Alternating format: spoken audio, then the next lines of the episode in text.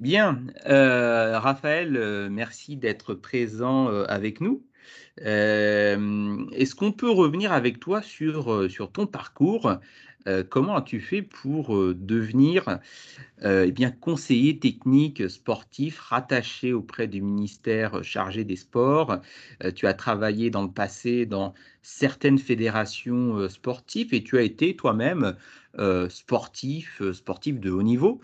Euh, dans, euh, dans, une discipline, c'est ça? Bah, Disons que j'étais joueur de badminton euh, au niveau national. je dirais pas sportif de haut niveau parce que j'avais le statut à l'époque ESPA. J'étais sur les listes espoirs, mais j'ai joué à un niveau national dans les, dans les 15 meilleurs français. Mon meilleur classement était 12e sans être en équipe de France, donc j'étais pas sur les listes de haut niveau, j'étais listé espoir passionné par euh, ce sport, j'ai décidé de devenir euh, entraîneur dans un premier temps, puis, euh, puis formateur aussi. Et finalement, j'ai été recruté en 97 après avoir passé les, brevets d'État, premier et deuxième degré. J'ai fait des études en STAPS, en sciences et techniques des activités physiques et sportives. Et c'est comme ça que petit à petit, euh, je me suis euh, dirigé vers euh, le, métier de, cadre technique. Donc, au début, je travaillais pour la Ligue Rhône-Alpes de badminton, puis la Fédération de badminton, avant de passer le, concours, un concours du ministère des Sports, qui s'appelle le professorat de sport, donc qui dépend du ministère des Sports et pas du ministère de, de l'Éduc, de l'Éducation nationale. Et donc, L'action des, conseillers techniques sportifs consiste à, exercer en fédération euh, sportive. Voilà, mais pour le compte du, ministère des Sports. Alors, il y en a combien en tout des, conseillers techniques euh, sportifs euh, en France? Alors, conseillers techniques sportifs qu'on appelle communément CTS. donc, on, fera, on utilisera parfois cet acronyme pour vous désigner. Euh, tu sais, il y en a combien à peu près des, CTS en France? Oui, oui, exactement. Euh, on est un tout petit peu moins de 1500. Et c'est un effectif qui, euh, qui réduit d'année en année, malheureusement, comme tous les personnels jeunesse et sport d'ailleurs, puisqu'on subit des coupes drastiques depuis, depuis 2010. On a perdu 45% des effectifs depuis 2010, donc on vit une vraie, une vraie saignée. Et l'activité des conseillers techniques sportifs, ça consiste à entraîner, soit faire de la formation d'éducateurs, ou bien être euh, conseiller technique, c'est-à-dire euh, chargé de développer un projet des activités. Ouais, et, donc alors concrètement, dans, dans le quotidien euh, d'un conseiller technique sportif, hein, lorsque, lorsque tu travailles dans une fédération, euh, comment se déroule la, journée type? C'est des, prises de contact ou alors c'est vraiment euh, de l'activité euh, de terrain? C'est-à-dire que tu, tu, formes, tu coaches c'est, je ne sais pas, beaucoup de réunions, j'imagine. Est-ce que, est que tu relais aussi, comment dire, des, des éléments en termes de formation, en termes de communication qui proviendrait directement du ministère euh, des Sports? Ou alors, est-ce que la politique, elle est plutôt adaptée en fonction des fédérations? Ben, en fait, la, politique, elle est clairement adaptée euh, en fonction des fédérations, c'est-à-dire qu'on exerce euh, nos missions auprès d'une fédération sportive. Donc, on est dans 95% euh, du temps des spécialistes d'une activité. Donc, moi, pour le coup, j'étais au badminton, mais donc dans toutes les fédérations sportives, il y a des conseillers techniques qui sont issus euh, comme ça de la discipline. Alors, ça peut arriver à la marge finalement de, changer euh, d'une fédération à une autre et donc de ne pas être forcément un sportif, un ex-sportif de haut niveau ou un spécialiste, mais en tout cas, le, quotidien est très variable puisque soit on entraîne et là, pour le coup, on exerce dans les centres euh, d'entraînement de haut niveau, donc ce qu'on peut appeler les pôles espoirs, les pôles France. Par exemple, euh, moi, euh, en 2001, je travaillais à l'INSEP, à l'Institut national du sport français, que tout le monde connaît, là où les équipes de France s'entraînent. Et j'étais euh, en charge avec euh, d'autres collègues entraîneurs de l'équipe de France Junior. Donc là, le quotidien à l'INSEP, c'était euh, deux à trois séances d'entraînement par jour, plus des préparations de séances, plus le suivi des, des sportifs, suivi scolaire, accompagnement et relations avec soit avec les clubs, soit avec la fédération en fait tout type de, de qui permettent d'accompagner euh, les sportifs euh, au quotidien. Voilà, ça c'est un, type d'activité euh, important. Sinon, on peut être en charge de, de formation euh, d'entraîneur, c'est-à-dire qu'on est responsable d'un cursus de formation, brevet professionnel. moi, à l'époque, c'était brevet d'État. Et puis là, on est, euh, bah, on est chargé de concevoir des programmes de formation et donc euh, à la fois de, de, construire, mais à la fois d'être en face à face pédagogique auprès des, des entraîneurs. Et puis bah, pour faire tout ça, bah, on va beaucoup sur les compétitions, euh, sur, sur le terrain, sur les, dans les clubs, dans les, dans les ligues régionales. Et puis on passe aussi beaucoup de temps en réunion, c'est vrai, parce qu'il y a beaucoup de, de projets qui sont travaillés collectivement. Et puis on organise euh, des initiatives, des, projets qui peuvent être euh, soit en lien avec euh, une politique ministérielle.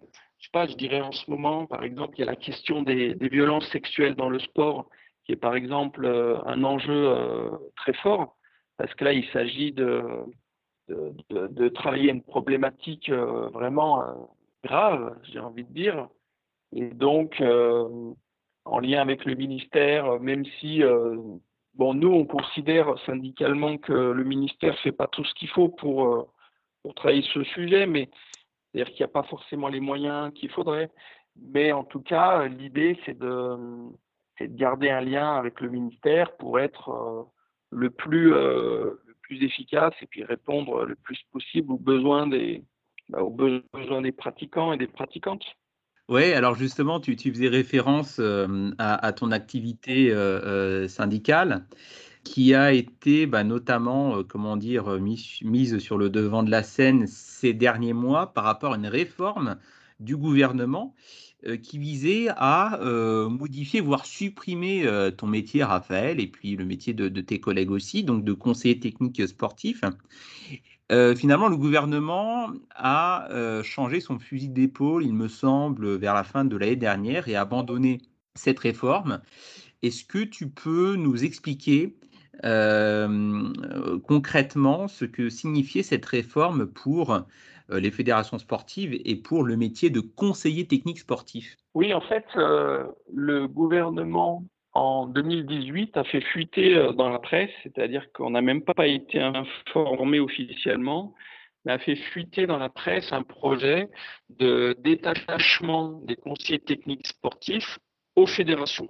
Alors, l'idée du gouvernement, c'était de transférer les postes de fonctionnaires d'État qui, exercent auprès des fédérations en les transférant directement euh, sous la responsabilité et, sous, la, sous la charge des fédérations sportives.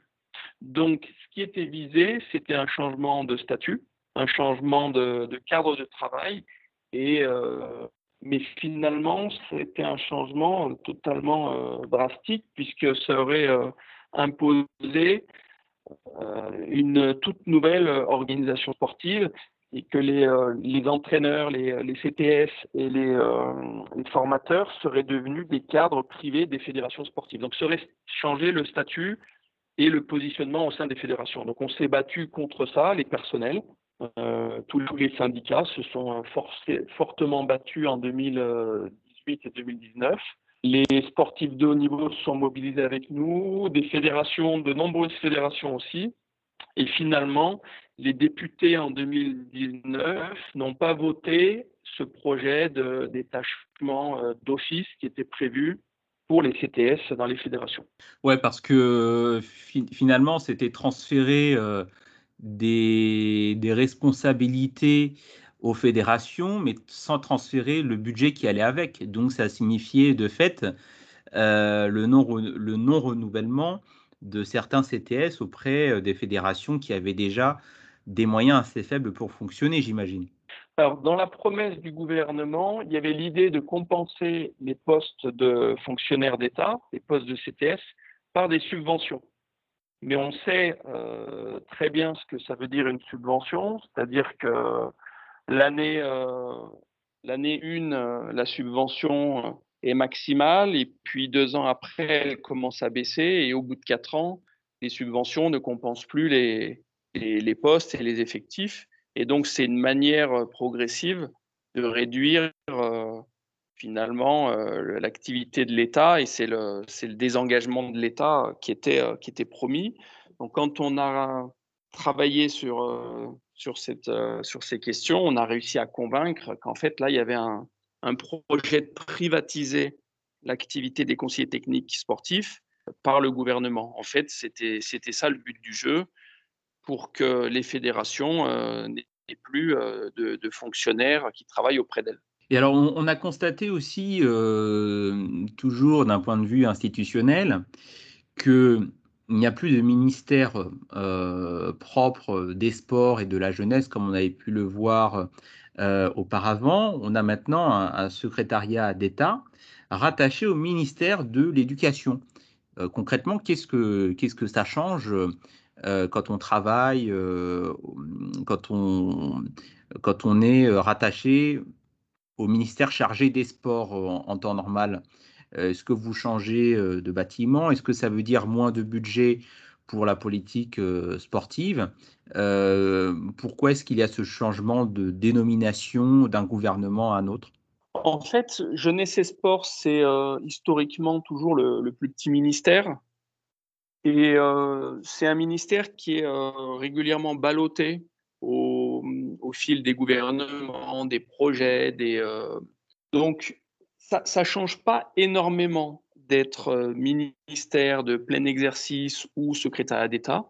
Ça ne change pas tellement les budgets ou le, nombre de, de personnel. Par contre, ça a une valeur symbolique différente. Nous, syndicalement, on n'est pas tellement attaché à cette, euh, différence de, statut du, ministère euh, ou de secrétaire d'État. Jeunesse et Sport, c'est régulièrement ballotté, comme je le disais, ça a été rattaché à la santé, à l'éducation nationale. Parfois, c'est un ministère euh, propre de plein exercice, parfois c'est un secrétaire d'État.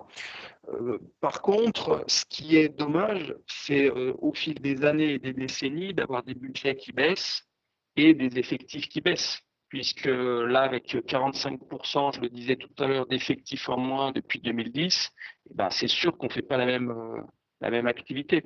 On n'a pas les, moyens de développer les missions de la même manière et ça engendre beaucoup de souffrance parmi les personnels, beaucoup de difficultés beaucoup de, beaucoup de colère aussi du côté des personnels.